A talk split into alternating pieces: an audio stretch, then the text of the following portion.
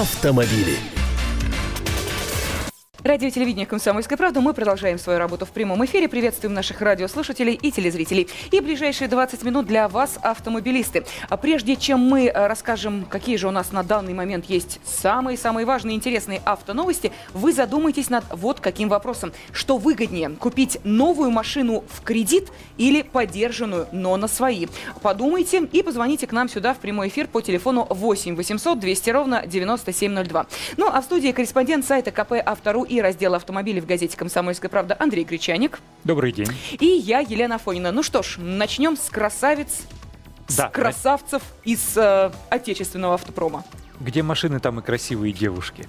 Это всегда так было, и я надеюсь, будет.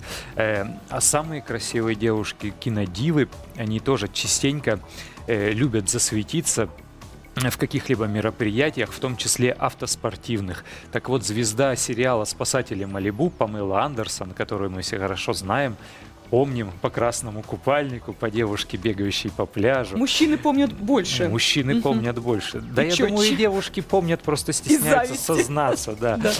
Так вот, она решила податься в автоспорт и создала собственную автомобильную команду, автоспортивную команду. Для начала, естественно, в «Формуле-1» она с будущего сезона уже не поедет, потому что слишком высокие ставки, слишком сложно ее сделать. У ее команды пока что один автомобиль.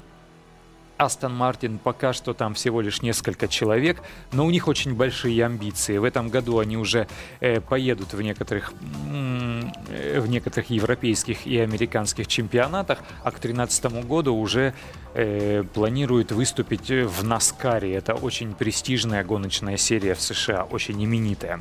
Она собирается кого-то привлечь для своей команды из таких топовых пилотов? И может ли она себе это позволить? Ну, кроме красоты и неких финансов, которые у нее есть, может быть, еще есть чем привлекать? Ну, пока нет такой информации. Я почитал сайт их команды, почитал Facebook, завели они очень интересный. Пока что пилот Маркус Фукс, это австрийский пилот, достаточно титулованный, кстати говоря. Посмотрим, что будет дальше. Возможно, когда расширится их автопарк, будет побольше машин. Сейчас, повторяю, всего один у них Астон Мартин. Возможно, и появятся более именитые, более титулованные пилоты. А что же нас своим именем команду не назвала? Это же было бы так символично. И машины, главное, в красный цвет не покрасила, в цвет своего купальника. Машины будут бело-голубые. А, вот так. Ну, хорошо. Как называется еще раз команда? Команда называется Downforce 1. Downforce 1? Да. Отлично. Вообще, наверное, название для автомобиля придумать это сложновато. Порой фантазии не хватает, опять же. Ну и хочется понять. Вот... Если мы говорим об отечественном автопроме, вот здесь сложно придумывать название автомобилям? Сложно, конечно. Сложно. И лучше не придумывать, потому что мне кажется, что отечественные автопроизводители пускай играют на нашем, на российском автоспортивном поле, а на международный рынок, это слишком дорого и слишком сложно. Все же таки люди этим занимаются уже без малого век и занимаются очень успешно. Ну что ж, тогда обратимся к нашему отечественному автопрому. Какие новости приходят с автополей? И даже не столько отечественному, сколько добрососедскому, я бы так сказал, потому что у нас появился новый «Запорожец». Все мы знаем, что сейчас на российском автомобильном рынке продается автомобиль ZAZ Chance. Это бывший Chevrolet, он же Daewoo Lanos, который собирают на Украине, на Запорожском автомобильном заводе. Сейчас появился еще один автомобиль, и это будет тоже бывший Chevrolet, то есть бывший Chevrolet Aveo. Сейчас у нас продается седан Aveo, это новая модель по цене от 444 тысяч рублей, а старый, прежний Aveo будет производиться на Украине и продаваться под именем «ЗАЗ Вида». Вида — это с испанского «жизнь». Вот такое простое название для автомобиля. Автомобиль будет производиться более чем наполовину из запчастей украинского производства, то есть очень высокий процент локализации. Появится он в странах СНГ уже летом этого года. Производство уже начато и на Украине можно купить. Машина стоит, кстати, у них примерно эквивалент наших 330 тысяч рублей. Не такой дорогой, да, достаточно бюджетный автомобиль. Будет и хэтчбэк, будет и седан. И, повторяю, где-то к лету, может быть, ко второй половине этого года, я полагаю, что машина появится у российских автодилеров. Ну что ж, вот такие автоновости предложил нам Андрей Гречаник для начала. Итак, порадуемся за Памелу Андерсон и украинский автопром. И поговорим о наших автомобилях. Вот что, как вы считаете, выгоднее? Покупать новую машину, но в кредит, или подержанную, но на свои? 8 800 200 ровно 9702. Это телефон прямого эфира, радио и телевидение «Комсомольская правда». И с нами уже Станислав. Здравствуйте. Здравствуйте. Здравствуйте. Вы знаете, вот мое мнение такое по этому поводу. Я по роду своей деятельности постоянно дело имею с грузовичками, ну, малогабаритными, средними. Своей машины пока нет, как раз вот к этому идет. И, в принципе, наш автопром тут абсолютно ни в какое сравнение не идет с японскими, то есть... Станислав, вы собираетесь приобретать автомобиль. Вы его будете как покупать? Копить, копить, копить, потом поймете, что на новенькую не хватает, и купите подержанный автомобиль, но зато никому ничего не должны. Или все-таки система кредитования вас заинтересует, и вы, накопив энную сумму, придете к дилерам, ну а далее оформляете кредит и приобретаете уже новый автомобиль. Вот какой вам вариант интереснее? Да нет, вы знаете, даже используя кредит, все равно это будет БУ, подержанный японец. То есть...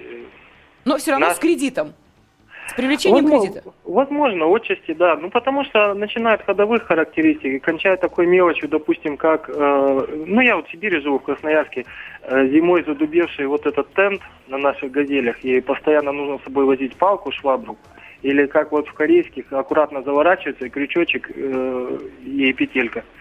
То есть, ну, буквально даже вплоть до таких мелочей. Спасибо. Следующий телефонный звонок. Роман, здравствуйте.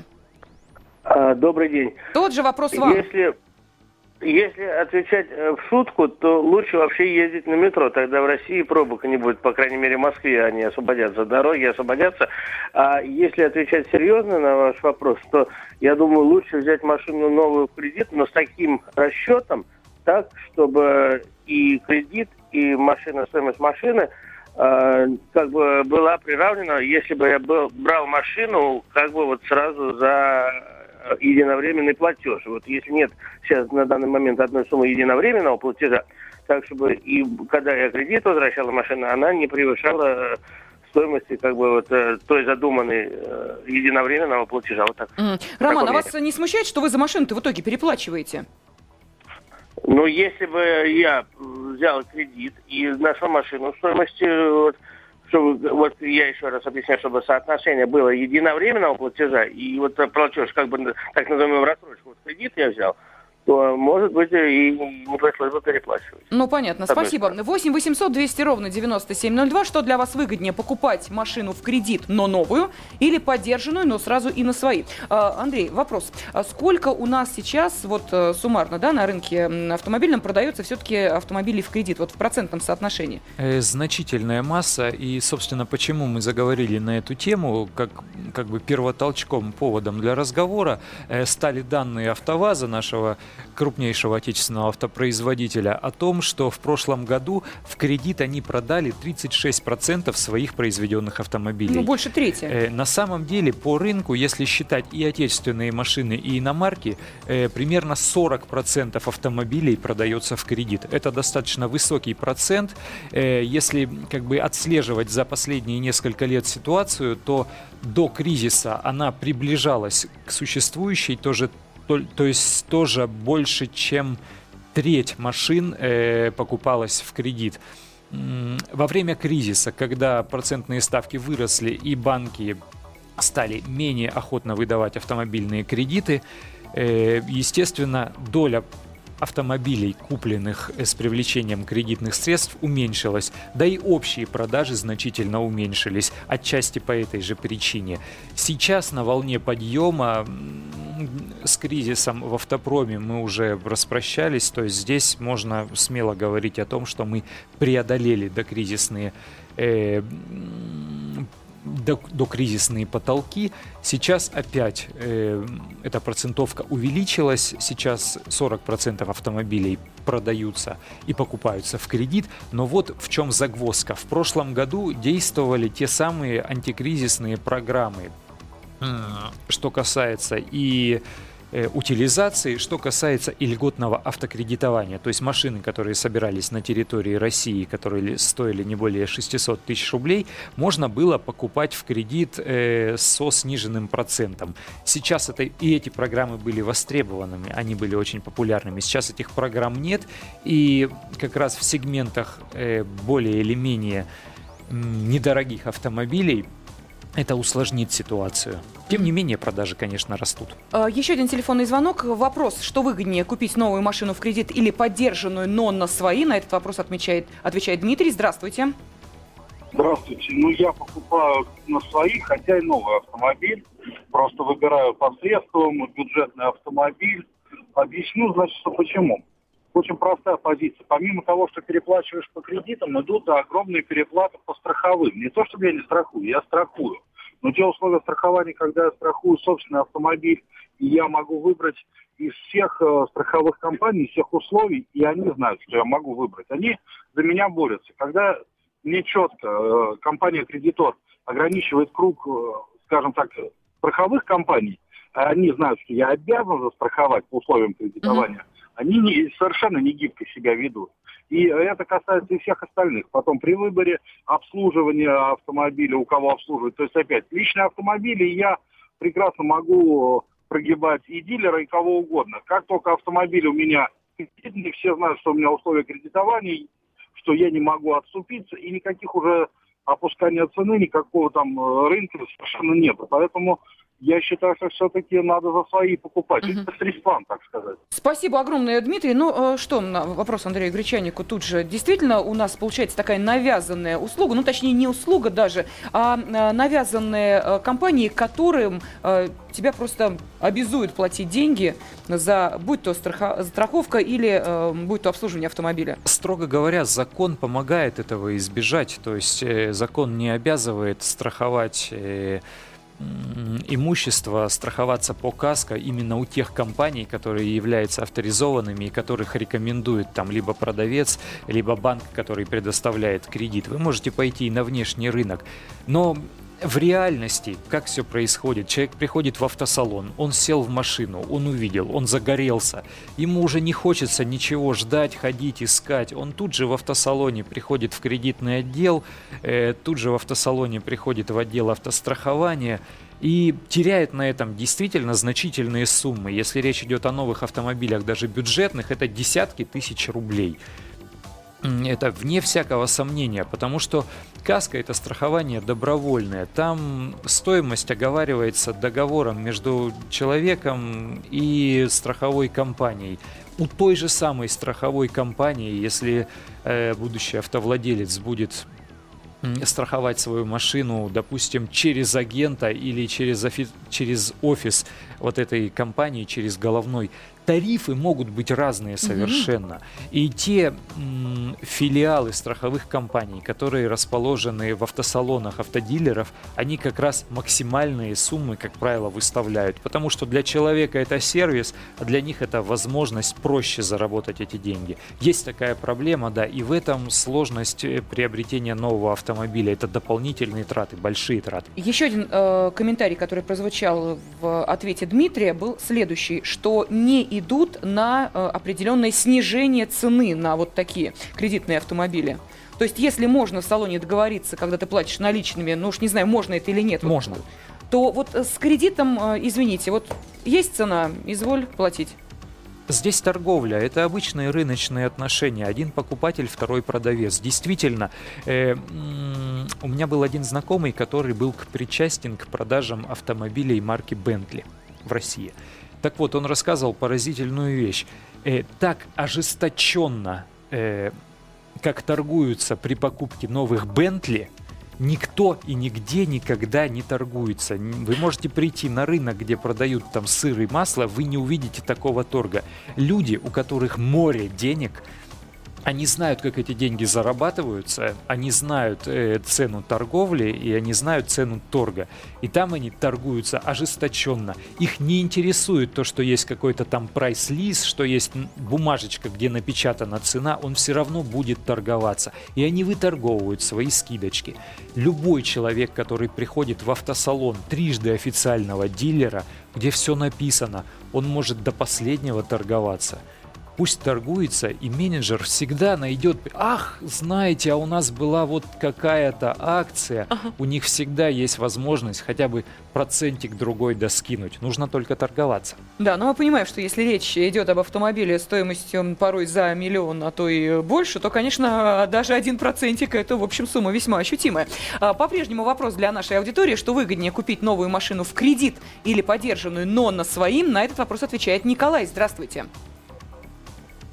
Николай, вы в эфире. Дело в том, Я в эфире. Да.